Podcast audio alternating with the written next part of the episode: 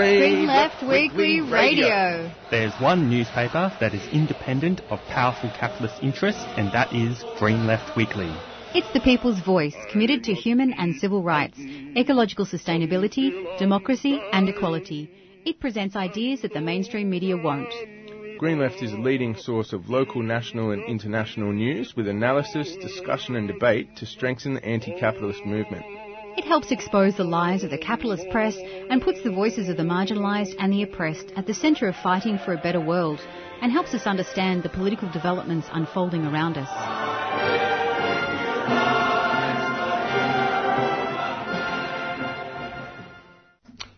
Good morning, listeners. You are listening to Green Left Radio, and on the line we have the um, Jacob, my, well, which is myself, and then we have Zane. Hello. So we're going to be your presenters um, for today's program of Green Left Radio. And just before we get on to what we have coming up on our program, I'd like to acknowledge that three C R today is being broadcast to you from the Wurundjeri land of the Kulin Nation. We like to acknowledge that this always was, always will be, Aboriginal land, and that sovereignty was never ceded. And that three C R and Green Left Radio um, supports um, the fight back of Indigenous people um, fighting for their land and sovereignty. Now, to get... Um, We have a pretty packed program, and um, just one kind of small thing. This is potentially Zane's sort of last um, sort of program for a, a while um, because he's just recently got a new job. Um, so congratulations to Zane. Oh, thank you.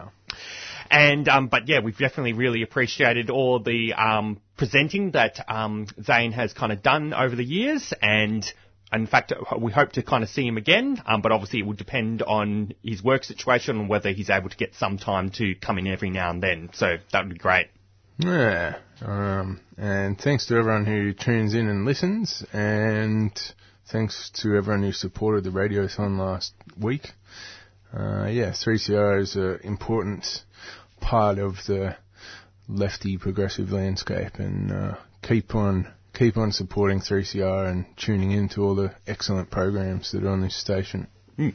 Now, the, the... And thank you to you, Jacob. Yeah. It's, uh, it's always good coming in on Friday morning and, yeah, doing our little bit to contribute to presenting a, a socialist perspective, an eco-socialist perspective on various events. Mm.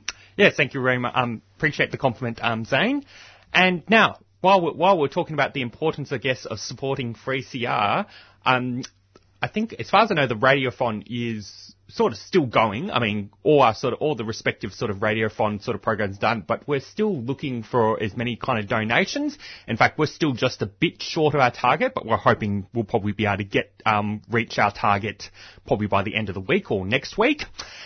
Just with some chasing up of some people. But yes, um, we definitely, um, if you haven't donated to three C R yet in the midst of our Radiothon, I highly recommend you do. And you can donate by donating online on three c r dot org dot a u, or you can even call in to donate at nine four one nine eight three seven seven.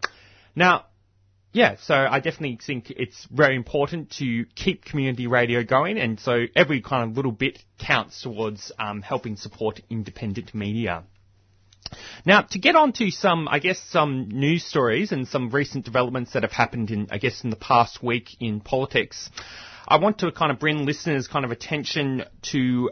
A hung, um, to the hunger strike that is happening inside, I guess, the Mitre, um, inside the Mitre detention centre, where a number of refugees um, ha- have been held in indefinite detention. Now, a number, at least, tw- at least a number of refugee, um, at least twelve refugees at this stage, although it was more before, uh, I guess, are, are on um, hunger strike. And reading from the kind of media release, there has been serious concerns about some of the recent hospitalisation of a number of refugees who have been, um, who have had to be hospitalised in at the Mitre kind of detention centre. And basically, I think there's there's The, the, the refugees who are currently on hunger strike are basically demanding and fighting for their freedom, and I think we should support, absolutely support them in a way. as Inyo, it's absolutely like, um, we've kind of said this number of times before, it's absolutely disgraceful, the government, the federal government's kind of policies towards refugees, this policy of indefinitely detaining refugees. And I think, you know, or we must um, stand in solidarity with these refugees who are stand, who are on hunger strike at the Mitre detention centre and standing up for their rights. And in fact, there is actually going to be a protest today um, called by Refugee Action Collective at four thirty p m at um, at four thirty p m at the Mitre detention centre, which is based in Broadmeadows. So yeah, to get there, usually you have to drive there, but just for listeners' information, you can get there by taking a bus from the Broadmeadows um, train um, station. But yeah, that's basically. I definitely recommend we need to get as many pe- get as many people out there to show their solidarity with the um, refugees who are currently hunger striking. And I think it will be very important that people get down to the protests. And so yeah, that protest is going to be happening at four thirty p m at the Mitre Detention Centre. Yeah, get amongst it. Right, so maybe I'll just pass on. Zane wanted to kind of bring up a, a, best, a bit of a um, start a bit of I guess a discussion. Uh, yeah, so uh, Bhaskar Sunkara, who was the editor of uh, Jacobin magazine, the left-wing publication, had an article published in The Guardian this week uh, basically saying that socialists and lefties should support nuclear power as part of the solution to the climate crisis. And uh, an old comrade of mine, Simon Butler, who I campaigned alongside in the sort of... Uh, mid mid to late noughties.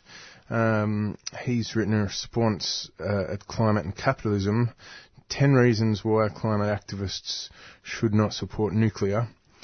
And here they are. Number one, nuclear is dangerous because they can, you can have accidents and they can blow up. Nuclear wastes water. It's a very thirsty technology, whereas renewables are much uh, lower use of water. This is important in a warming, drying out world. Uh, nuclear is slow, takes forever to get the things approved and build them, whereas uh, you can whack up a wind farm or a solar farm pretty quickly. Nuclear is not green. Uh, the claim that it's emissions-free um, kind of avoids all of the emissions over the whole process: mining, refining, construction, decommissioning, and waste storage. And that waste storage is a particularly important one because you've got to manage the waste for one hundred thousand years. So there's a lot of emissions involved in that for literally the next one hundred thousand years, which is far longer than uh, human civilization has uh, existed in any kind of um, meaningful, notable sense. Uh, nuclear is not renewable. There's not enough high-grade uranium available for uh, nuclear power. Nuclear is expensive. Uh, it's it's ridiculously expensive compared to renewables. Uh, nuclear power means nuclear weapons. Any nuclear power plant can be converted into a nuclear weapons producing uh, factory and to, to get fissile material for bombs. Nuclear waste is forever.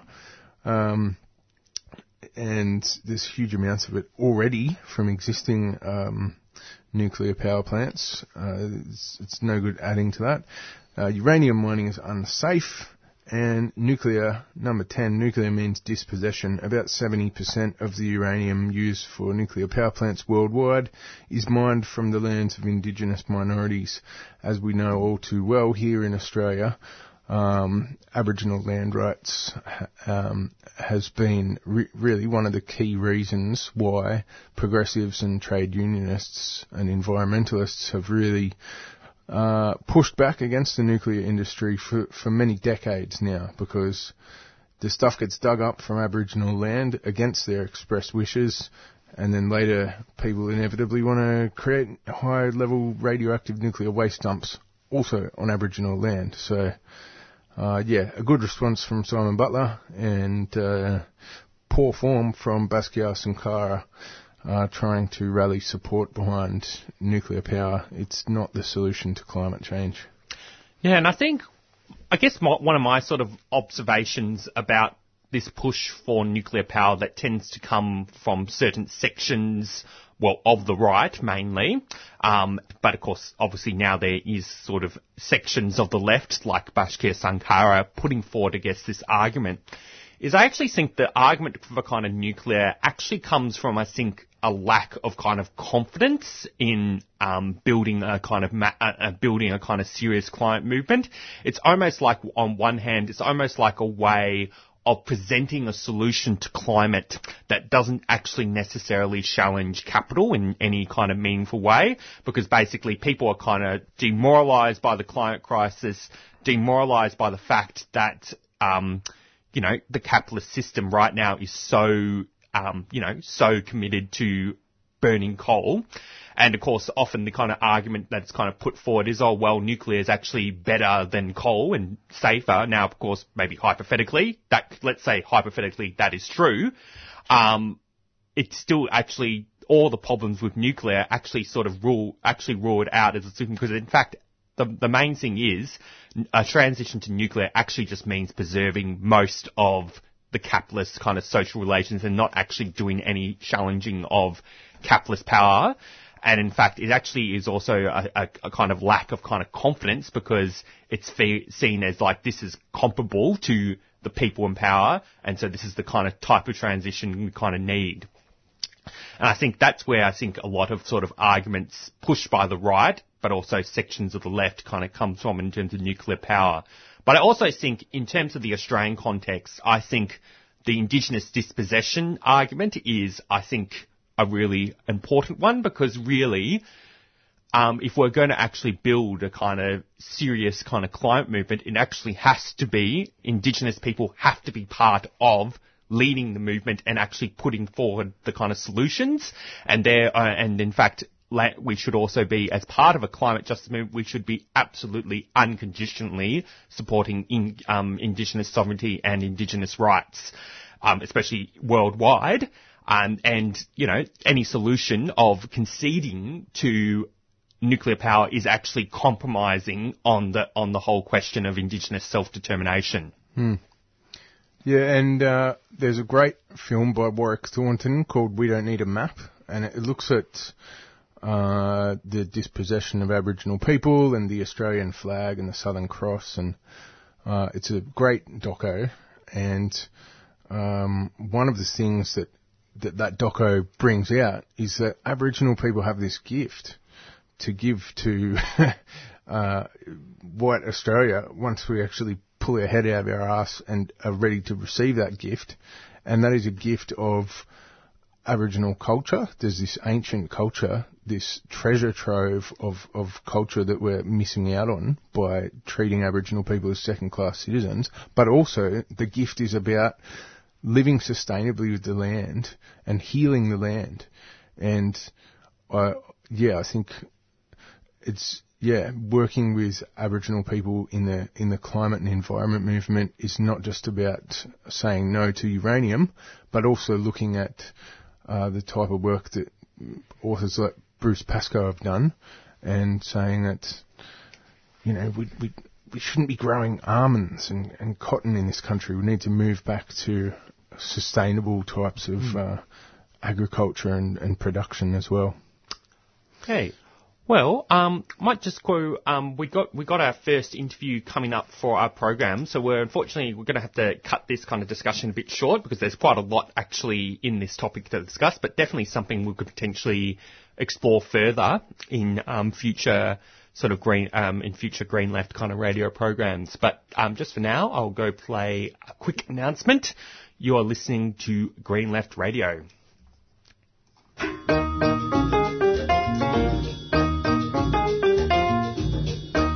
Wondering how you pay your donation to the three C R Radiothon? Well, you can do so online at w w w dot three c r dot org dot a u, or call us with your credit card details on zero three nine four one nine eight three seven seven.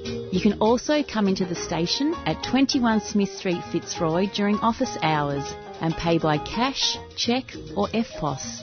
Or simply post your cheque or money order to P O Box one two seven seven, Collingwood three zero six six, and be sure to tell us which program you'd like your donation to go to.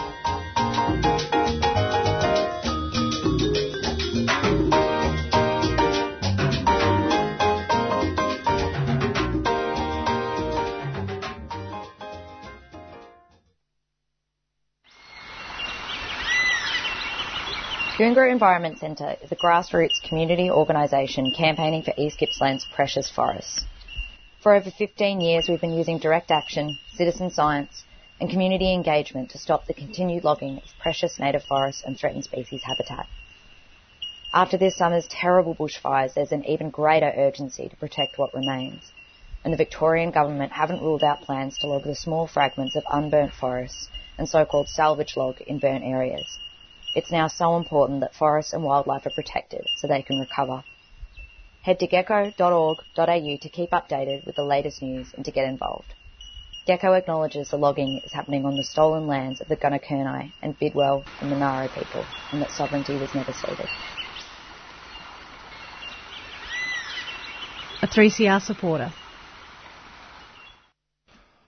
All right, you're listening to Green Left um, Radio, and on the line we have Sol Salbi, who is uh, a long-time uh, member of the Jewish community in Melbourne and also a long-time activist. And we have him on the line um, on our program today to actually talk about the kind of state of kind of Israeli politics, which is sort of something that doesn't necessarily um, get covered in um, in the media much, especially within left media. And we um and of course they just recently kind of had elections in March. Um, so yeah, good morning, Sol. Good morning. Um, you seem to have an echo. Ah, can uh, you should be able to. That, that's me. It's uh, Zane as well as Jacob. Oh, sorry, I forgot to put um, Zane Singh on. That's why there was an echo. So, um, so I guess to kind of, um, I guess start off. Um, before I guess we talk about the kind of implications, I guess, of the recent elections in Israel that happened in March this year. I guess I want, I want to, um, want to see just for listeners' information, what can you guess tell us about the background of Israeli politics, and I guess what are sort of some of the sort of driving sort of issues, um, um, that sort of is in the background for a lot um, of of Israeli politics. Well, as you can tell by my accent, I was actually born there and lived there for the first sixteen years of my life before actually heading to Sydney. So I, I've only been in Melbourne since nineteen seventy-six, but for somebody who is an old bloke, um, that, that uh, not that long ago. Anyhow, the main thing about Israeli politics is it doesn't fit any molds. It doesn't fit. A lot of people think of Israel, they have an Israel in their head. It's a very weird country politically, in the sense that, just to give you one example, um, in Australia you can look at the very left-wing parties like um, Socialist Alternatives, then the Greens, then the Labour Party, which is the left wing and the right wing, then the Liberals and the Nationals and all the others. But, and you can think, if somebody, if somebody tells you their politics, you can usually guess where they'll fit. In Israel, it's a lot more diffuse. People are all over the place because what holds the country is often tribal allegiance. People are not rusted on to their political parties.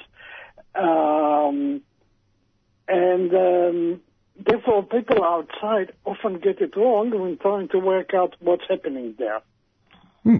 And I guess um, what can you, I guess, now I guess, what can you tell us about the results, I guess, of the Israel elections? There's been a lot of, um, I guess, talk in the media, um, um, especially since Benjamin Netanyahu, who's kind of been the steward of um, Israeli politics and kind of like mm. the face of it. Um, And he's now been actually replaced by a new um, Prime Minister called um, Naftali Bennett, or if I'm pronouncing his first name correctly, uh, although you can probably correct me. And, yeah, what can you, I guess, tell us about um, the recent sort of Israeli elections and the implications there? Well, the first thing to notice is that Israel didn't have one set of election. It had basically four in a row with a, just over about six months between them. In fact, I was there uh, two years ago in September, and they're already having, uh, well, I was there from um, July to se- to September, and they were having um, their um, second round, but there were the third and fourth round. The main thing that happened is that nothing happened. The changes were minute because in Israel, there you look at the two blocks, the ones who were for Netanyahu and they were against Netanyahu. And in all of them, basically, what happened was that the, anti, the Netanyahu forces didn't have the numbers. So, and they had to do all sort of tricks to keep on going. And even in this one, neither um, side managed to get a majority. And the reason they, neither side couldn't get a majority is Israel, until this time, was such a racist country that the Arabs, the Palestinian Arabs, who in the previous election had fifteen out of one hundred twenty, were not counted. So you can imagine if the if the Jewish population is split roughly fifty-fifty, and you take fifteen out of one hundred twenty out, there's no way any either side can have a majority. And it was actually amusing to see that Netanyahu suggested working with one of the Arab parties. But of course, once he made it, if you pardon the expression, kosher or halal, and okay, and give them a, you know, a certificate of approval to work with the Palestinian Party, then uh, the other side did exactly the same thing and managed to form an alliance which had a majority. And Naftali Bennett, uh, Bennett is a very English name, and his parents uh changed it in the United States, so it's an American name, uh, even though nobody in his family has ever been born in the United States, to the best of my knowledge. Um, uh, so they managed to form an, a, a government which is held by one external force only, the fear of Netanyahu. Mm. And I guess, I wonder, I guess, Um, before I guess go into the kind of next question I was going to plan, I was planning to kind of ask you, I just want to find, I, um, find out a bit of a kind of elaboration on this. And this is just something I sort of observed in some of the kind of media kind of discourse, um, around Israeli politics. Um, but Benjamin Netanyahu, um, I guess was sort of like the subject, I guess, of all these kind of scandals or corruption sort of accusations. In fact, I've sort of almost heard that, um, in some, there was some sort of memes I saw posted, um, that sort of implied this, that, um, Benjamin Netanyahu was, um, you know, he was un, he was losing popularity and legitimacy because of this sort of particular kind of accusations, I guess, of corruption. And I guess I want to hear you, hear your side on, you know, what is actually kind of happen, what is that, what was actually kind of happening there? Well, the, there was, what happened was that he wasn't losing so much support amongst his own supporters, but the other side became so fo- the mass movement that developed because of the corruption, corruption managed to coalesce all his opponents from the left and to the right, and the right to form a government. Uh, I mean, I just can't imagine, or any Australian example, if um, One Nation and Socialist Alliance and the group, well, forget about Socialist Alliance, but One Nation and the Greens and the Labor Party all coalesced against um, uh, somebody like, um, say, Tony Abbott, because they, they found a particular aspect so opposing that they all combine against them. And that's what happened, is that parties to the right of the Likud, and um, Bennett is definitely more right-wing than Netanyahu, uh, combined with people who would fill very nicely in um, sections of the Green or the, or the left wing of the Labour Party, just to get rid of him. It was, and it became almost a national obsession for so many people, and it forced all those people to coalesce together. And I keep on telling people that if uh, Netanyahu uh, or Bibi, if you want to call him by his short nickname, uh, if he was to die from the coronavirus tomorrow, the government will fall, because that's the only, he, the fear that he will come back is the only thing that holds this government from all sorts of angles together. Mm. And I guess, um, because you mentioned, I guess, um, um, the left-wing kind of parties, and I guess that brings me into kind of the question, I guess, what is, I guess, the kind of state, I guess, of left-wing parties in Israel? Um, especially, I guess, a common observation about Israeli politics, I mean, this comes from, I guess, my own, my own observations as well, is that it is overwhelmingly, I guess, right-wing, especially in the context of the occupation of Palestine. But, of course, there's also little space for the left, including, I guess, the soft kind of non, non-socialist kind of left, like something equivalent to the Labour Party, um, or, or even the, or even the Greens. So, yeah, I want to hear kind of some of your comments up there. Well, basically, if you like it, Israeli politics, first of all, you have, uh, the Palestinian parties, which, of course, on the Palestine issue, Uh, tend to be, or, or on the rights of Palestinian citizens of Israel especially, not so, not necessarily the rights of Palestinians uh, in the occupied territories, are obviously more to the left than any other parties. Uh, so that includes the actual right wing on everything else, uh, United Arab Party, which is now in the coalition, and they're conservative Muslim party, but of course they look after the rights of their own members, who are often Bedouins and very oppressed sections of even within uh, the Palestinian Arab community in Israel. Then you have um, um, the most left-wing party in the country is probably Balad, the um, Palestinian party, which is the one that has popularized the slogan of a state of, of all its citizens, which in Australia will be taken like, nobody in Australia, if you say Australia should be the citizens of all Australians, nobody will say that you're left wing. Uh, I can imagine Pauline Hanson supporting it. But in Israel, it's an extreme left wing position that very few people support. Then you have Hadash, which is based on the Communist Party, with um, who not too good on Syria, but on almost everything else they have very good policies. Then you, that's the first ten um, members of the Knesset.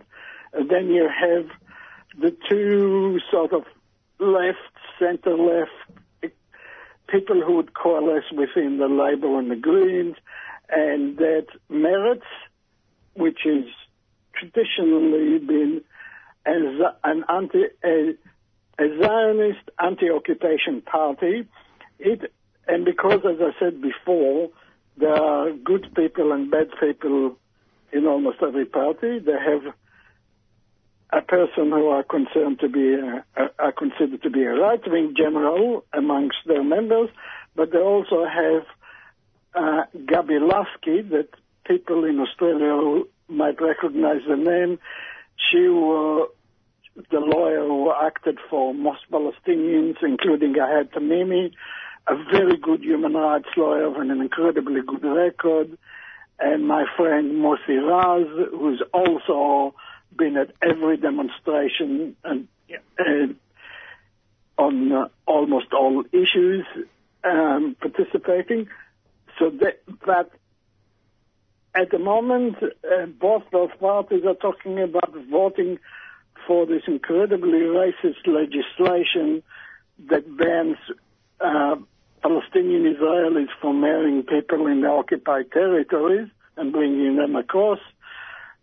And they are going to do it on the condition that the Arab party is going to vote for it. So it's, if there's one word to describe Israeli politics, it's mix and match. Mm.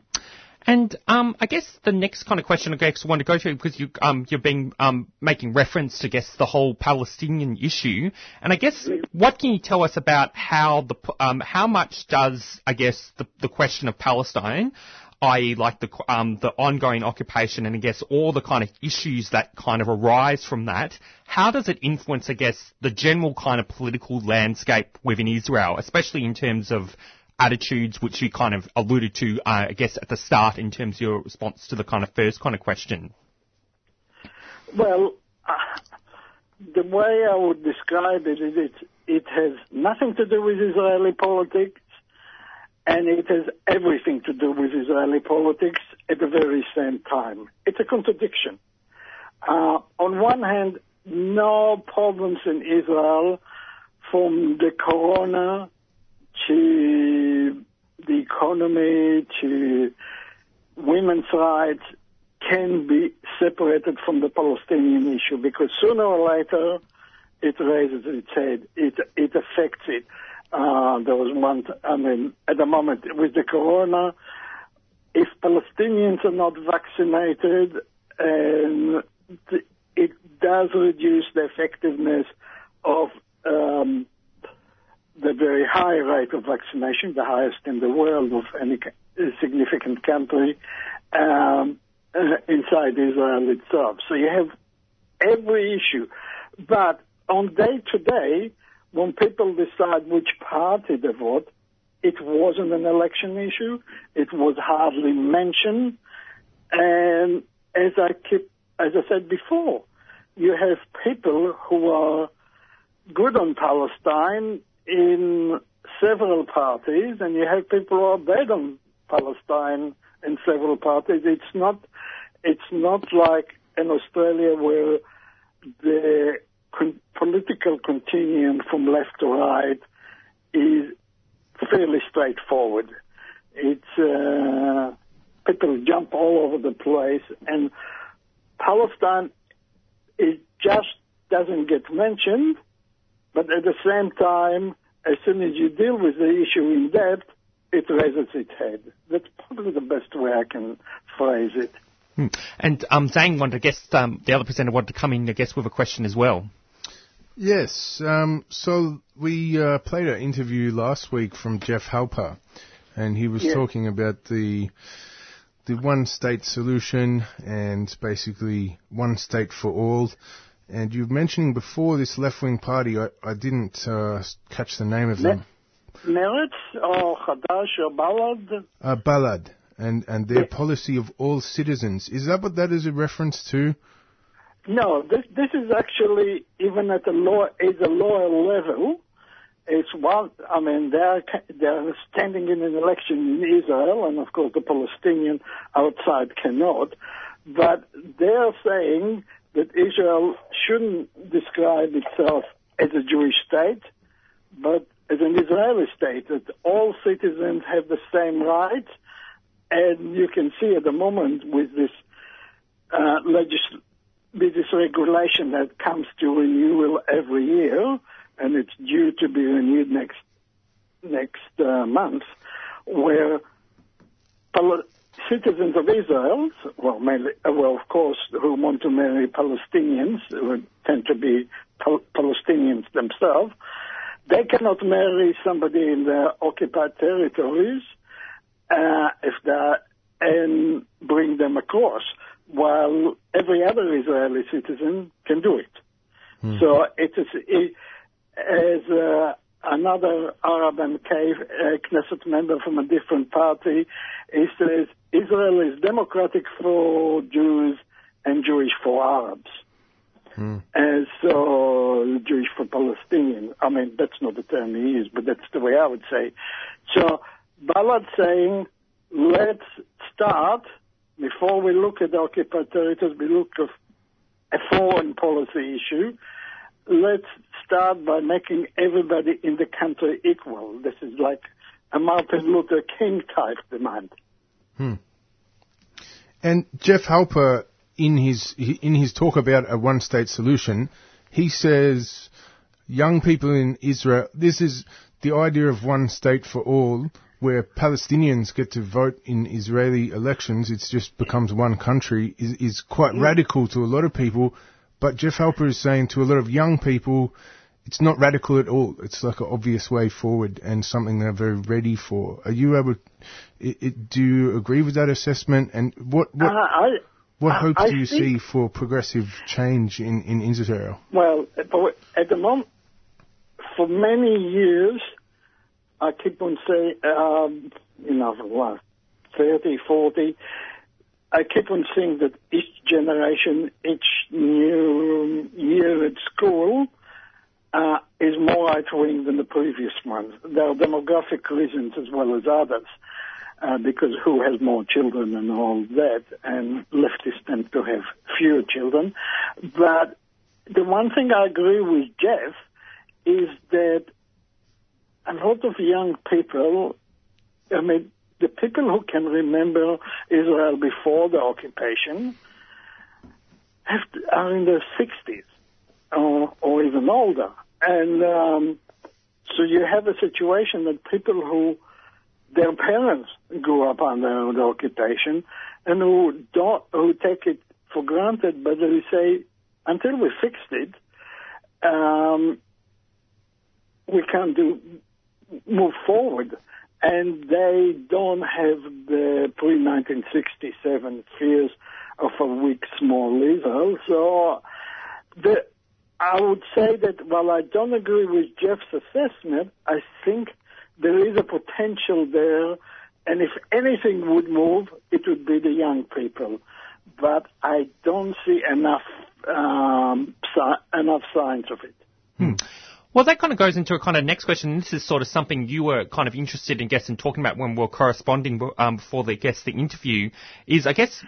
Talking, I guess, about this kind of question, I guess, of political attitudes of uh, amongst the Jewish community, I guess, in both um, Australia or in and in Israel, and I guess in relation to kind of Israeli politics, and I guess um, there's, I guess, there's sort of like there's a, almost like a com- there's almost like an argument, I guess, an assumption that I guess Israeli Jews all kind of uncritically back the government or and identify with Zionism, I guess, you know, which has also led to some. Uh, A w- some weird situations like in recent developments where you guess you had the case of the Israeli falafel sh- uh, shop in Brunswick being unfairly plastered as being apologists for the Israeli occupation. And I guess I, I want to sort of hear, because you've also made some observations of this on your Facebook about some of all these sort of dynamics that kind of relate to this. And I guess what is some of your comments on some of these different sort of elements that I guess in play in terms of um, how, you know, Israelis Um, relate to um, relate to politics, especially, I guess, in Australia. And I guess, actually, before I get you to answer, there's also one other sort of thing I just remembered off the top of my head, but there was actually an interesting thing in Germany, but um, this is sort of relates to... Um, I remember kind of hearing that um, even... There's such a, there's sort of this whole thing about, there's this whole kind of thing about anti-Semitism within Germany that it's gone to such a sort of extreme to the point where they even accuse, um, Israeli Jews who are just, um, who probably don't, might not necessarily support Palestine at all, but just trying to organise kind of events that are kind of critical of the Israeli government has also sort of, um, created situations where there are accusations, I guess, of anti-Semitism thrown around. So yeah, I'll, I'll that might just put in, but maybe hopefully that all links with what the question I was sort of asking and yeah, hear some of your comments on some of all those sort of different sort of elements. Well, um, situation in Israel, as I said, it's very weird, and one of the things I would argue, because I spend a lot of time on a Jewish discussion group, or at least one of them in in Australia, is that most Australian Jews are not as aware of Israel as they think they are. In fact, the average Palestinian would be far more aware of the ins and outs of Israeli politics than uh, the average Melbourne uh, member of the Melbourne Jewish community. And it's a guess, in Melbourne, the Israeli community, uh, is, unless they are religious, is very, very distinct from the Jewish community. I mean, most of the Melbourne Jewish community, or a large proportion, live in a certain part of Melbourne around uh, Eastern Kilda, Caulfield, um, uh, that region, um, Elwood, et cetera, while the Israelis I meet Israelis all over Melbourne. Now, they are not particularly congregated in any area. And as a whole, Israelis in Australia have more or less more pro-Palestinian or at least open-minded attitude than uh, Australian members of the Australian Jewish community. So that's one thing. Uh, I don't think there's a point in looking at the way Israeli Jews in Israel look at things because they're different. I mean, you do get people who, a lot of them have given up on Israel to come to Australia in the first place, whether they are particularly political. I know there's at least a couple of other Jewish restaurants, um, Israeli restaurants that are run by a political one, unlike the one in Brunswick, which is run by somebody who's much more sympathetic to the Palestinians, as far as I know. Um, so, but what we have at the moment in Melbourne, and that's what I was alluding on uh, Facebook quite a few times, is a situation that there are some people,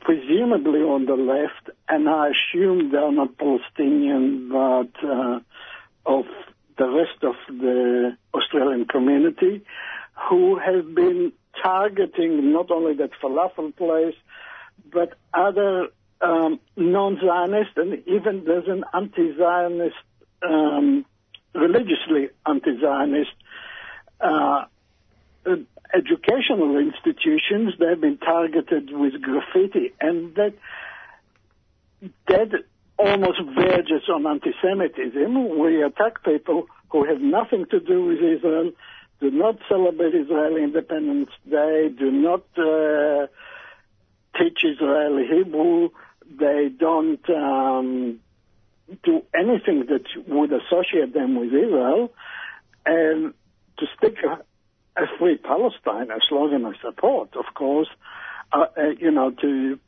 paint outside their school actually probably helps the other side more, because it allows them to see, see, they don't care if you're Zionist or not, they don't like Jews. Mm-hmm.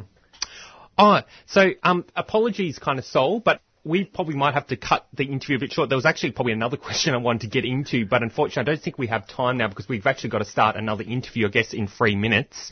So I'll just leave your guests an opportunity to kind of make, I guess, any final comments. We've definitely found this a very interesting um, discussion and really appreciate you being on our program. So, yeah, if you have any, I guess, final comments you would like to make. Well, the, any comment I'll make, make would be very, by nature be very um, general, but I think people have to get used to the idea that when they hear something or, he, or see something about Israel, they need to process it according to the Israel which is on the planet rather than the one in the head. That would be my most important rule, and I do recommend people follow my Facebook, where I do a lot of translation and commentary from a point of view which certainly does not support the Israeli government or the occupation, or um, and very positive towards a a, de- a democratic solution for all the people of the area, from the river to the sea. Uh, but it. The most important thing is to be informed and understand what's happening there, and rather than to fit all molds, whether they're from, like old people like me, from Vietnam or South Africa or Zimbabwe or Bangladesh, some of us even remember that struggle, or Timor, see that this one is a weird one and people need to keep up with it. Right. Well, thank you very much, um, Sol. And, um, yeah, it's been definitely a very interesting kind of discussion. And, um, yeah, definitely feel I've learned a lot of different kind of thing, um, things about Israeli politics as a result of this discussion. Yeah, thanks, Sol. Okay. Thanks. Right. Thanks, Sol. All right, we're just um, having a chat with um, Sol Salbi, um, a member of the Jewish community within Melbourne, and also uh, a, a, bit, a big observer of Israeli politics, and it's also been a long-time activist um, for Palestine as well, amongst other progressive causes. Yeah. In this town, yeah. Okay, so I'm just going to go play a quick announcement and we're going to go um, on to our next interview for the program. You're listening to Green Left Radio.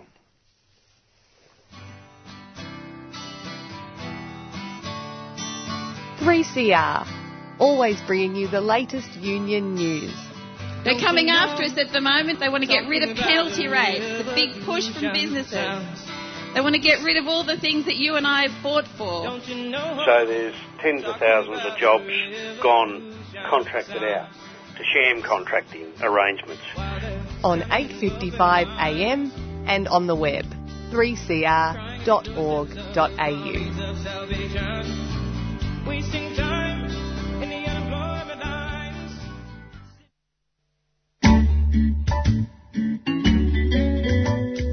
Did you know that each donation over two dollars you make to three C R's Radiothon is tax deductible? That means that when you're doing your tax return business, you can claim your three C R donation as a legitimate tax deduction. To make a pledge to this year's Radiothon, call the station on nine four one nine, eight three seven seven or donate online at three c r dot org dot a u forward slash donate. three C R Radiothon. Community-powered radio.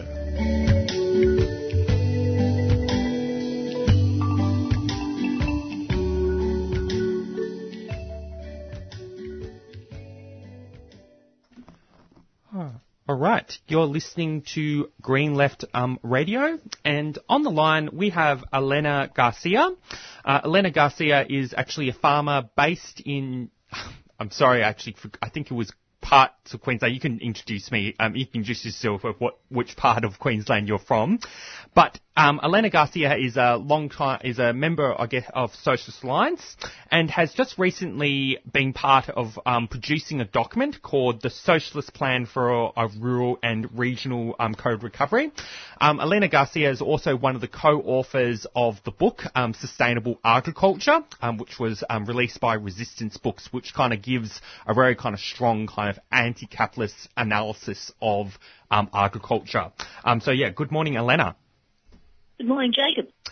Okay, so um, the, the first, I guess, question, I guess, to kind of ask is to to start off, I guess, a bit of the, this discussion we wanted, I guess, to have. You begin, I guess, the document by writing that regional communities across Australia are free, are facing free intertwining crises, ecological, economic and social. And I guess can you give us, a bit, as a bit of a kind of background, give us a bit of an overview of what the nature of these kind of crises are, especially in terms of agriculture? Oh, sorry. Um, rural Australia has been in crisis for a long time because farm gate prices have been held down by the supermarkets so that farmers are to the point where costs of production are getting greater than the price that they are getting for that what they produce. The supermarkets are taking all the profits. So that means farmers are dependent on off-farm jobs. And increasingly, there aren't any. Um, and, and increasingly, the only ones there are are in the mining industry. And it's the mining industry that is the greatest risk to sustainable farming because the mining industry pollutes the water that we depend on. So that that's a crisis that's been happening since the late seventies uh, when Whitlam, for all the good stuff that he did, closed down the uh, the boards that used to set a fair price for basic uh, commodities like eggs, milk and the rest. So since then, farmers have just been going broke. And the government departments that used to support farmers with technical advice have also been closed down and privatised and contracted out. So that set the scene. Then climate change impacts started to hit.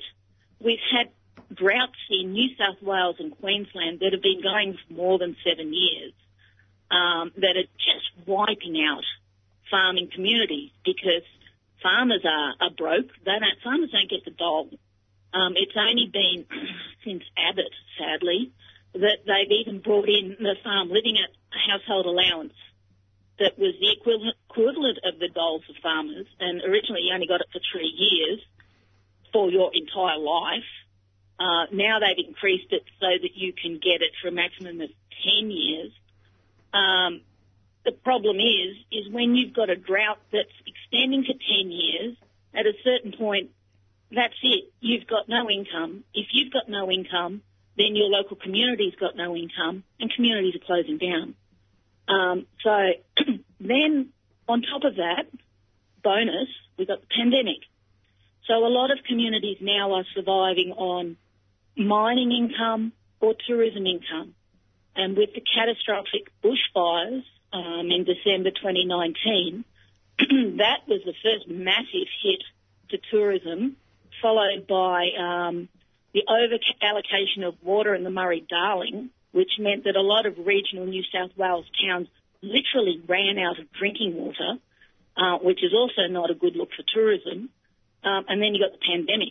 So suddenly regional Australia has got no jobs, no income, businesses are closing down, young people have to go to the cities to work, um, which means that local services close down, um, schools, hospitals and the like. It's just a complete disaster. Hmm. And um, I guess now going into, guess, the the next kind of question is... Um, You know, the, um, part of the, you know, the reason, I guess, you produced this document was as a kind of counter to the kind of federal government's kind of gas-led kind of recovery, um, which has actually been, in, in some sense, actually been heavily touted as being good for farming, um, farming and agricultural rural and rural communities. And I guess why should those, um, Um, people in those communities oppose um, the federal government's gas-led recovery?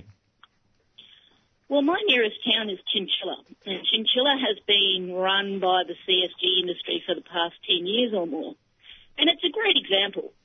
So what we got in Chinchilla was from going from an agricultural-supported town, we went to a mining town.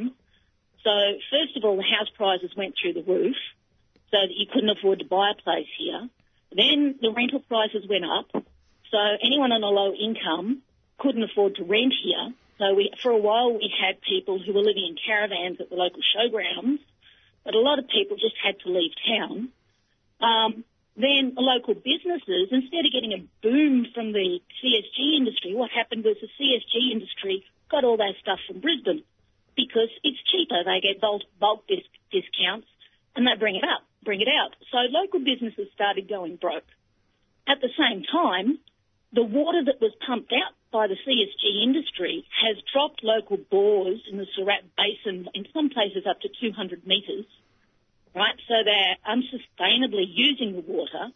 In the process of bringing the water up out of the ground, it goes through the coal seams, which are full of carcinogens, which are fairly securely locked away in the coal seams until you force the water through them to bring the gas up, and that brings all the carcinogens up to the surface, and they're then stored in big dams. And what happens in big dams in floods is that all the water in, in the dams overflows and it goes downriver, it goes over the farmland, and those toxins are spread far and wide. And Chinchilla is up the top of the Murray-Darling Darling Basin, so any poisons up here are going to be working their way down. Um, and now, because the C S G industry is past the construction stage and down to the maintenance stage, that means that all the jobs that they had building it have shrunk, shrunk down to a handful of jobs to maintain it. So all in all, it has been a catastrophe for Chinchilla and, and communities like us. And a lot of farmers from the Pilliga came up and had a look at uh, Chinchilla um, to see how we went with with the C S G industry, and that's one reason why they have backbones of steel when it comes to trying to stop it being established down in New South Wales. Mm. So as far as extending that all over Australia, disaster. All the gas-led recovery is is a handout to corporate supporters of the L N P government. That's all it is. Mm. And I guess... now we can go into, I guess, talking a bit now about, I guess, the kind of document. It's um because you've given kind of like a very good kind of background to, I guess, um some of the kind of issues. I guess what are some of the what is is I guess the socialist kind of solution to, I guess, a number um these issues, and I guess what can you tell us about some of the demands and measures that you are kind of proposing as part of the Socialist Plan for Rural and Regional COVID Recovery, and why they are kind of necessary? Well, I think you've only got to look at um, the success story of the pandemic, which has been the job seeker allowance, the COVID allowance that they gave to people. Um, even though it makes me laugh that it was an L N P government that was forced to do it. But the end result has been of giving people extra money to bring them up to the minimum wage or at least to a living income. It's kept the economy going, and the economy's gone really well. So one of the most important things that we've put forward is that you should guarantee a living income, not less than the minimum wage, to everybody in regional Australia, employed or not, to keep communities alive and viable. Because we have to have communities out here. We have to have people here to manage the land, to look after our water catchments, um, to look after our environment, to produce clean food. And we can't be out here without supporting communities and businesses, schools, hospitals and the rest. Um, and they found where they've experimented with giving people um, uh, an, an income supplement, people's, it, it brings people out of poverty. Well, it certainly did in Australia for the first time. People were brought out of poverty. Um, and in other places where they've tried it, they've found that people still keep going to work. They do everything they used to do, but suddenly they can afford to spend, and that keeps their local businesses going and that keeps their communities healthy. So the first, the first priority would have to be to guarantee a living income to everybody. Then you need to support farmers to transition from the environmentally genocidal industrial agriculture system to regenerative agriculture um, and arid-friendly crops to build drought resist, uh, resilience and to sequester carbon in soils, because this is a huge tool we should be using to get carbon out of the air. And all industrial agriculture is doing is destroying our, the living life in our soils that feeds our plants. It's destroying our insects, insect Armageddon, which we've noticed out here. Even I'm out in the boondocks, the headwaters of the Murray-Darling, and we've noticed a huge decrease in the insects that we have, and there's no spraying around us. Um, and as a con- you know, don't have insects, you don't have birds, you don't have everything that lives on insects, so it's just a, um, an ongoing catastrophe. Um, and you need to put, you need to take water out of corporate hands. We've got to stop this water speculation and commodification of water that the Howard government brought in. We've got to put the deciding power over water allocation into community hands, and we need to close the industries that poison water and make them pay to fix it. Um, and we also, what goes hand in hand with that is we need a federal I C A C, a Commission Against Corruption, that is independently funded and has the power to jail the criminals. Um, because water is one of the most, well, water allocations is one of the most corrupt areas for politicians. Um, there are very obvious links between who gets the water and who makes donations to the L N P and the A L P. We need to flush out the corruption. Um, um, so I, I think they would be some of the major ones. We've, there's a whole list there. There's a whole list of constructive solutions. Yeah, Elena, um, hi, it's Zane here. The, the policy also looks at uh, providing farmers with incentives to transition to arid-friendly um, crops and regenerative methods. Um, we will have to wrap up soon, but I was hoping you could comment on that aspect of the plan and, and what that would look like. Well, one of the – we have to look at how we farm um because it's linked with how we care for our environment. Um, and we also have to keep food affordable for everyone, which means that somehow we have to be able to give farmers enough money that they can make a living without working off farm. Now, in other countries, they have agricultural subsidies. In Australia, we don't. But what we do have is something that worked in the past, which was the, the land army they used in World War Two, which paid... sent people out into the countryside to help farms produce, farmers work.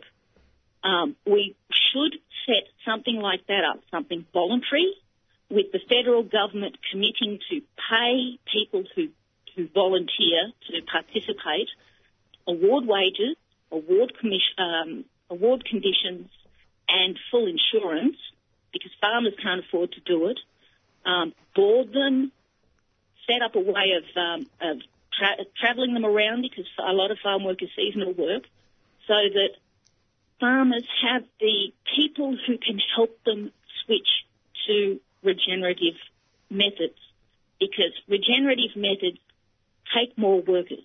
It's a lot more, um,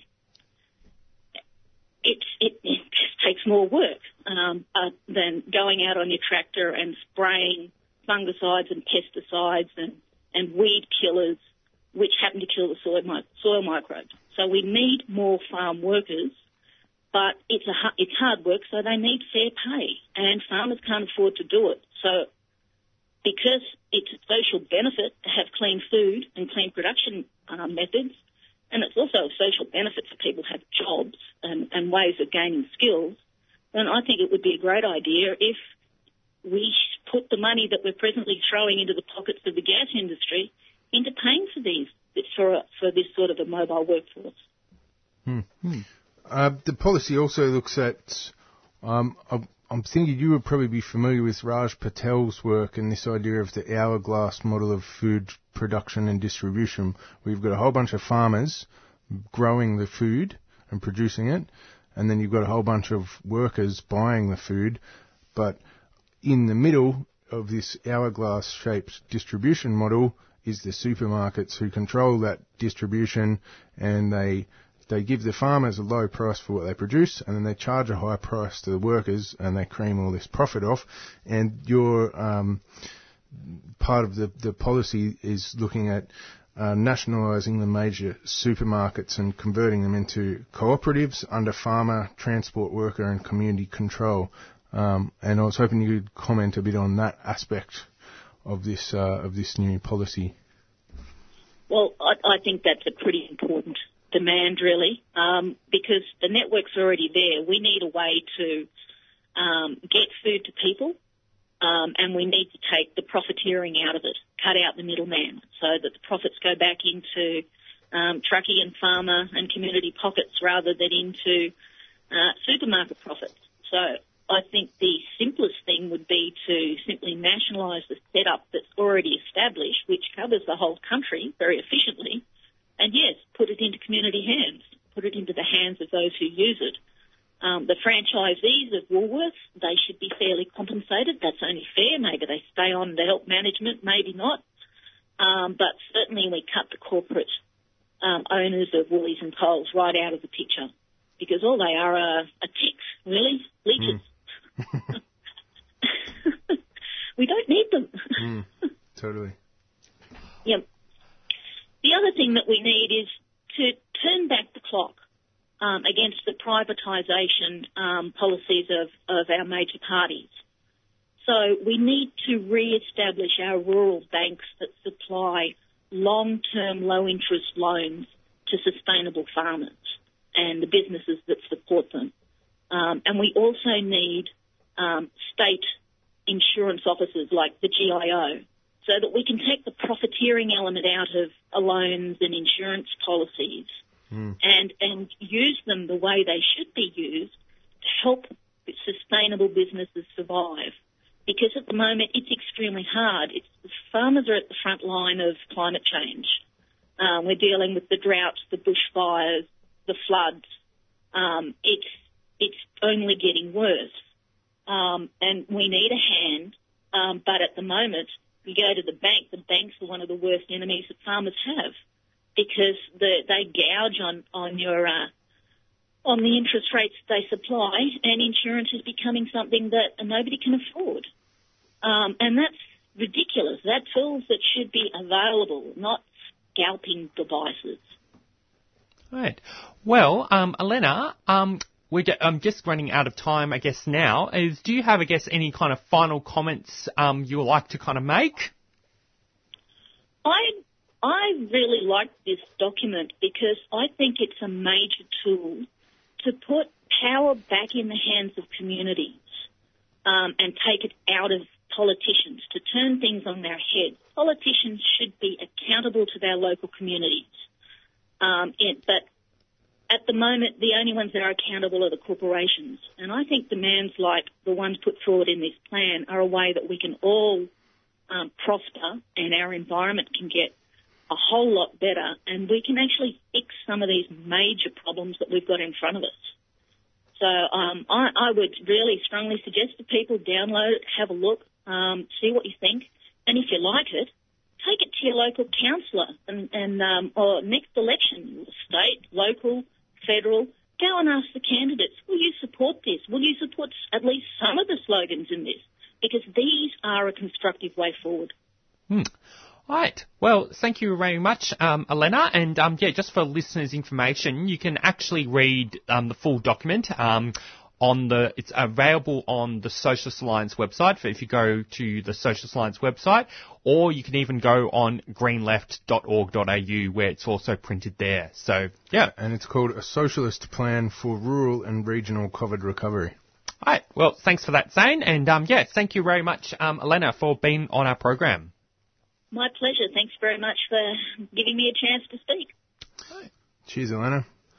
Sure. Okay, so we're just um, talking to um, Elena Garcia, um, who is a, a long a farming uh, a long-time farmer and also an activist with um, the Socialist Alliance, who was part of developing the Socialist Plan for a COVID. Uh, well, this, uh, I think what was titled again? Socialist Plan for Rural and Regional COVID Recovery. Yeah. Um, so yeah, you, uh, as uh, we kind of said before, you can read that document um, online on the Socialist Alliance or the Green Left kind of website. Now, just um, just go play a quick announcement, and then we'll go on to the Green Left Action Calendar, which we're kind of doing a bit late, but um, it's better late than never. You're listening to Green Left Radio. From every corner of the land, womankind arise! Women on the Line, a current affairs program devoted to women's voices, covering a diversity of women's interests and hearing women's perspectives on current affairs. Rights, militant plea, never you fear! Erosion of human rights leads directly and inevitably to erosion of human security. We do not accept the denial of our rights, because the right to have a say over our country is our life. Women on the Line. Tune in on Mondays at eight thirty a m and Wednesdays at six a m on three C R Community Radio eight fifty-five a m and streaming live at three c r dot org dot a u.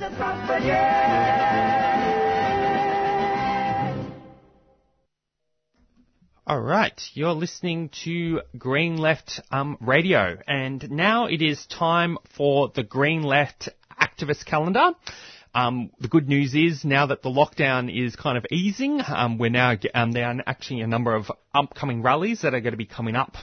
Um, so just to give a bit of a plug. Um, If you haven't, um, the New International Bookshop is actually having its big red book fair right now. And in fact, I think it ends today.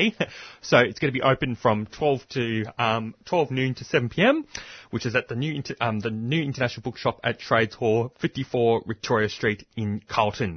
So yeah, um, that's going to be, um, I definitely, if you want to get down some books, um, definitely recommend getting down to that. Now, the next um the next kind of event I want to sort of highlight is there's going to be um a rally outside the, um, inside the uh, outside the Mitre detention centre in support of the hunger um refugees who are currently on hunger strike inside the Mitre. So that's going to be happening today at four thirty p m at one fifty um Camp Road in Broadmeadows. Um and then the next kind of events that are kind of happening is on Tuesday, June the twenty-ninth, there's going to be an online forum, Journey to Obscurity, Indefinite Detention, the Cruelty and the Chaos of Our Refugee Policy. Um, I'm pretty sure that event is being organised, I think if you search, it's been organised by the Australian Jewish Democratic Society. So if you search um, Australian Democratic Jewish Society on Facebook, you should be able to get a, a, a link to the Zoom um, for that event. On Friday, July the second, there's going to be a rally for peace, No War with China, and that's going to be happening at ten a m at the Queen Victoria Market. And then on Saturday, July the third, there's going to be a rally, Save Faulkner's Outdoor Pools, um, at ten p m, um, not ten p m, um, ten a m outside the um, Faulkner Leisure Centre, seventy-nine to eighty-three Dukes Road and in Faulkner. Um, just um, to make a, a mention, well, because we talked about it last Friday, um, basically um, the Moreland Council is basically going to be cutting um, the, the outdoor pool of Fawkner, and so this has just been a local campaign that has kind of developed in order to save the pool from um, being closed down. And then on Saturday, July the third, there's going to be a rally, Free Free Palestine, one p.m. at State Library at three twenty-eight Swanson Street in the city. This is actually a rally that's been actually delayed twice because of the COVID nineteen lockdown, so I think we it'll be definitely be fantastic if as many people get down there as possible. Third time's a charm. Yeah, especially since I think in the context of the current kind of developments, um, the, C, the, the Israel... has ended the ceasefire, so I think it, yeah, it's going to be even more important to attend the kind of protest. Um, and then on Sunday, um, fourth of July, there's going to be a film screening, My Survival as an Aboriginal. Um, that's going to be happening at two p.m. at the Fromberry Picture House, eight oh two High Street in Fromberry. So to find details of that, just search up the film screenings for the Fromberry Picture House. And then on Wednesday, July the seventh, um, there's going to be um, uh, an action, Mambu, Mambu Day at twelve noon at Federation Square. On Monday, July the twelfth, there's going to be a protest outside the Magistrates Court um, in Heidelberg, actually, at nine a.m. And that's going to be happening on Monday, July the twelfth. On Friday, um July sixteenth, there's going to be a film screening, Gaza Fights for Freedom. This has been organised by Green Left, and that's going to be happening at six thirty p.m. with meal from six p.m. at um, ten dollars to five dollars entry at the Resistance Centre, Level five, four oh seven Swanson Street in the city. And then on Saturday, um, on July the seventeenth, there's going to be a forum, um, Global North South Um, to South in Climate Justice and Activism. Um, just getting who's organising this event. This has been an event being organised by Blockade I MARC, and um, that's going to be happening... Oh, sorry, I'm just getting the details again because I just lost it. That's going to be happening at two p.m. at the library at the dock, one oh seven Victoria Street, Victoria Harbour Promenade. And on Monday, July the nineteenth, there's going to be a vigil, Eight Years Too Long, Free the Refugees, happening at five thirty p.m. at Lincoln Square in Swanson Street, which is just outside the Park Hotel. And then on Sunday, July the twenty-fifth, this is a rally that um, has been also been also got recently postponed as a result of the COVID nineteen pandemic. Um, it's going to be rally, Permanent Reasons Not Discrimination, Rally for Refugee Rights, and that's going to be happening at two p.m. Sunday, July the twenty-fifth. Um, and this is going to, I think, going to be an important rally because it's been organised by the um, by a lot of ref, um, a lot of members of the refugee community, including groups like Refugee Voices um, and and so on. But it's also been supported by all the different broader um, um, activist groups that um, that campaign and support refugees. Um, so yeah, that's um, um that's kind of the events that are kind of happening at the stage. Is there any other events that I might have forgotten, Zane? Uh, not that I can think of off the top of my dome. Right. Okay. Well, I might just go um, um, play a quick um, announcement, and then we'll go on to covering some news articles um, for Green um, for, for Green Left Radio. You're listening to Green Left Radio on three C R eight fifty-five A M. The Black Lives Matter movement is not going away here or overseas. It gives me hope seeing the numbers of people that turn out to these Invasion Day demonstrations in Melbourne. It gives me the understanding that we will win, folks. We will succeed! Subscribe to three C R in twenty twenty-one. Feed Radical Radio. Subscribe today. Go to three c r dot org.au forward slash subscribe. Or call the station on nine four one nine eight three seven seven.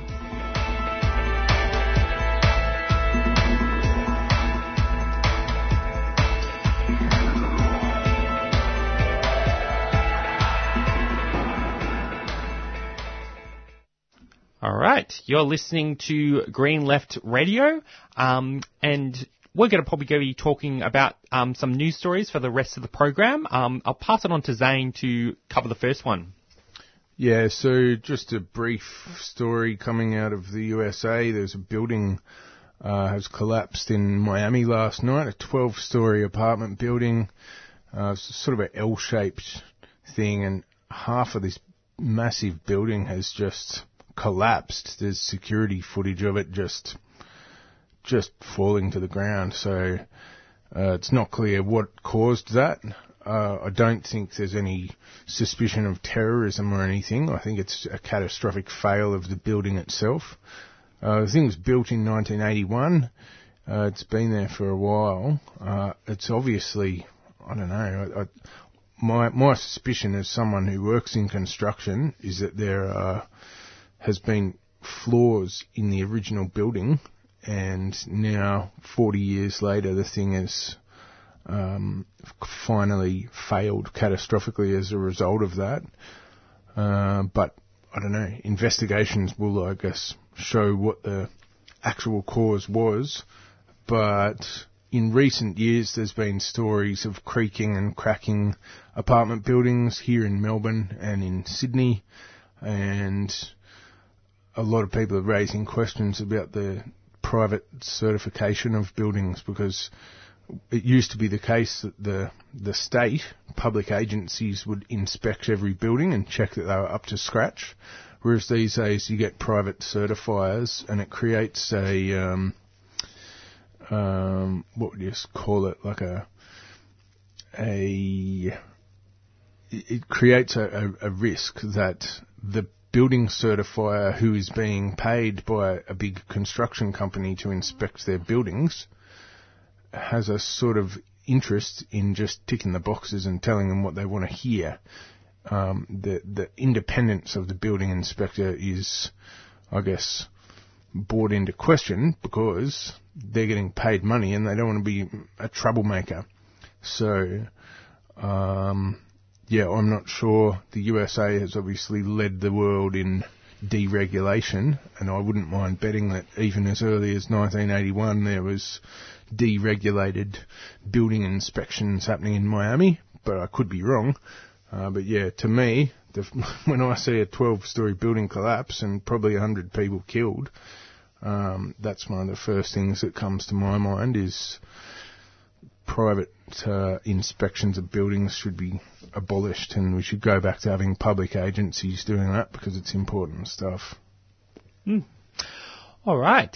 Now, um, I think that's a, a kind of good a kind of overview of the kind of story, and I think, yeah, it's not really a, it's not even a, there's, um, interesting enough, um, one sort of thing I read in the media recently was, um, there was an article actually in the A B C, or might have been The Age, um, forgot completely, but um, it relates to, I guess, the whole issue of flammable cladding in buildings.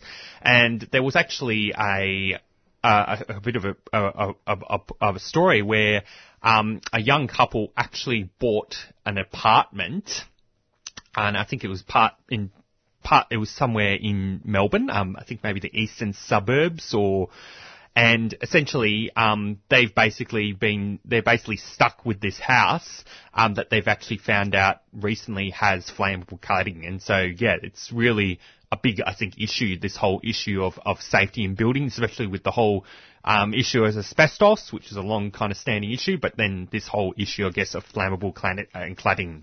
Mm. Yeah, and you'll get people who are priced out of the housing market.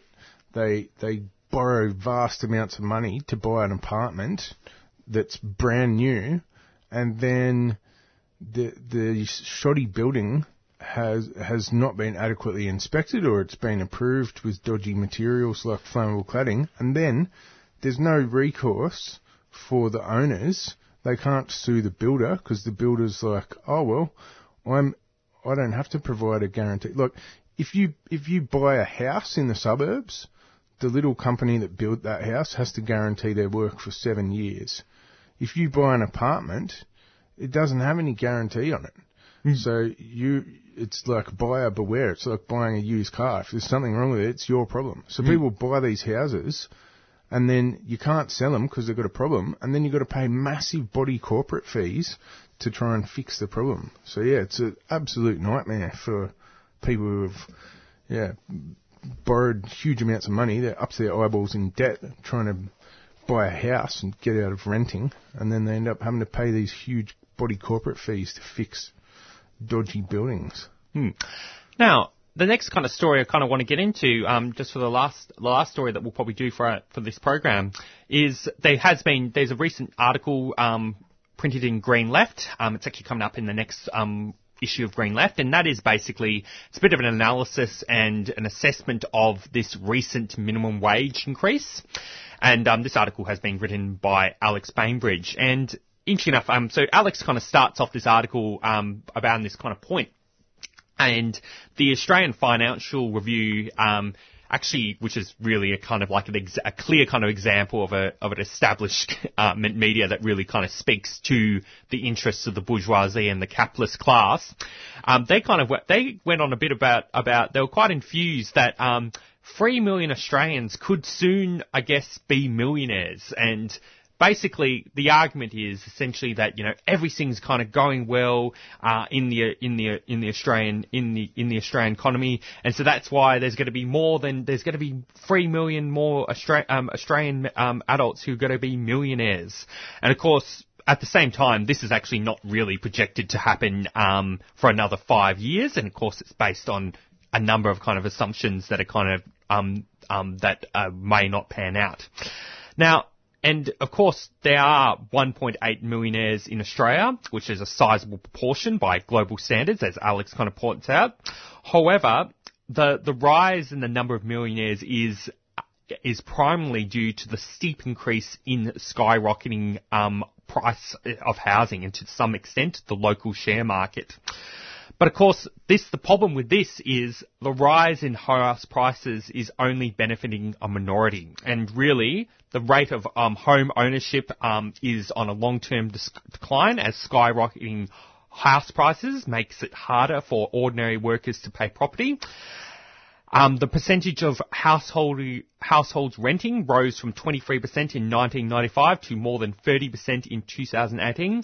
Those that own their own home without a mortgage fell from forty-three percent to less than thirty percent over a similar period. And of course, almost two-thirds of households are renting or paying off a mortgage. Now, a few days before the corporate apologists told us how well off we are, are, the Fair Work Commission ordered a modest two point five increase um, to the minimum wage. Now, this barely takes the minimum wage above twenty dollars an hour, and even costs, this is going to be delayed by months. In fact, it won't even be fully implemented until November. In fact, that's just a just a bit of a recent um, anecdotal kind of experience. Generally, when these minimum wage increases happen, they generally get implemented in the in the new financial year. Because of the COVID nineteen pandemic, they're actually delaying it till November, which I actually think is a bit outrageous, because I was actually, generally the minimum wage kind of fair work sort of increases actually means that my sort of wage um for my childcare work actually tends to sort of have a one or two dollar increase um every now and then, um every new financial year. But I guess that's probably won't take an effect until November. And I think the the The, the article kind of points out that the A C T U pointed out that big business and the, the federal government wants the rise to be even less. And of course, outnumbering the millionaires, two point two um, million low-paid workers rely on the protections of the minimum wage. Ro- wage rates would be much, much lower without a government-imposed um, minimum. A report by the Migrant Workers Centre released on June fifteenth well demonstrates wage theft and underpayment in the agricultural sector. The survey of more than um, one thousand three hundred backpackers reveals that a majority of farm managers are engaging in rampant wage theft and outright um, abuse. And of course, the other the other kind of thing is um, is that the the document actually is calling called on the Fair Work Commission to amend the horticultural award to guarantee workers are paid at least minimum wage, and of course demanding the Morrison government commit to a range of urgent men- measures to address this situation. But of course, um, the the government is just doing the opposite. Um, it just basically just announced a new agricultural visa scheme for workers from Southeast um, um, Asian countries. Um, and of course, the, the, the, um, the argument is that the, um, this, this visa has, was demanded by the Nationals because of the, the new, um, since the new free trade deal with Britain removed the compulsion for British visitors with working holiday visas to work eighty-eight days in agriculture. And, and of course, um, there's, of course, you know, the, the, the, the big concern with this new visa is it will just basically allow more exploitation, especially of workers from the Southeast Asian will be ba- um, East Asia will be basically super exploited by rural bosses who are used to paying substandard wages. And I think, you know, one of the kind of issues is really that the, the, the truth is that the wages and conditions in our agriculture are so woeful that workers see no reasons to put themselves out. As of course, um, Walton put it out, workers routinely do much tougher and more unpleasant jobs than fruit picking. And I think the article, um, I guess the kind of conclusion of this is really that, you know, when it comes to the broader movements and trade unions, we need to kind of step up to push for real change, including a meaningful wage increase for low-paid workers, at least fifteen percent, genuine kind action, and a reform tax taxation system in which billionaires and big corporations are made to pay their fair share. Um, so, yeah, you have a, any comments you'd like to add, kind of, Zane? Oh, just that it's, I guess, in the in the construction industry, and and in some other industries that have got decent union density, wages are in the ballpark of double the minimum wage. And actually that's the sort of wage that you need to live a comfortable existence and not be drowning in, you know, rent and not be able to save money, not be able to afford to buy a house. So, yeah, the the minimum wage is woefully adequate, and we're still suffering since the Accord years. Wages just keep going down and down because those those rises in the minimum wage don't keep up with inflation. So yeah, it's it's bad for the economy. It's bad for workers, and uh, yeah, we've got to got to fight back. Join your union. All right. Well, um, I think we might um, we'll probably conclude, I guess, the program here. We'd like to kind of thank all our listeners for tuning in this week. Um, you can, um, just a bit of a plug, you can read the article that we were just talking about, or up online, which is up online on green left dot org dot a u. Um, I just also want to make, I guess, a bit of a motivation that, um, to still um support the the radiothon, the three C R kind of radiothon, and we're still ra- trying to raise money um for three C R to keep community radio going, and you can donate online at three c r dot org dot a u. And you can also call to donate at nine four one nine eight three seven seven, or you can even send out um send a cheque or money order made out to three C R to P O Box one two seven seven at Collingwood, Victoria three zero six six.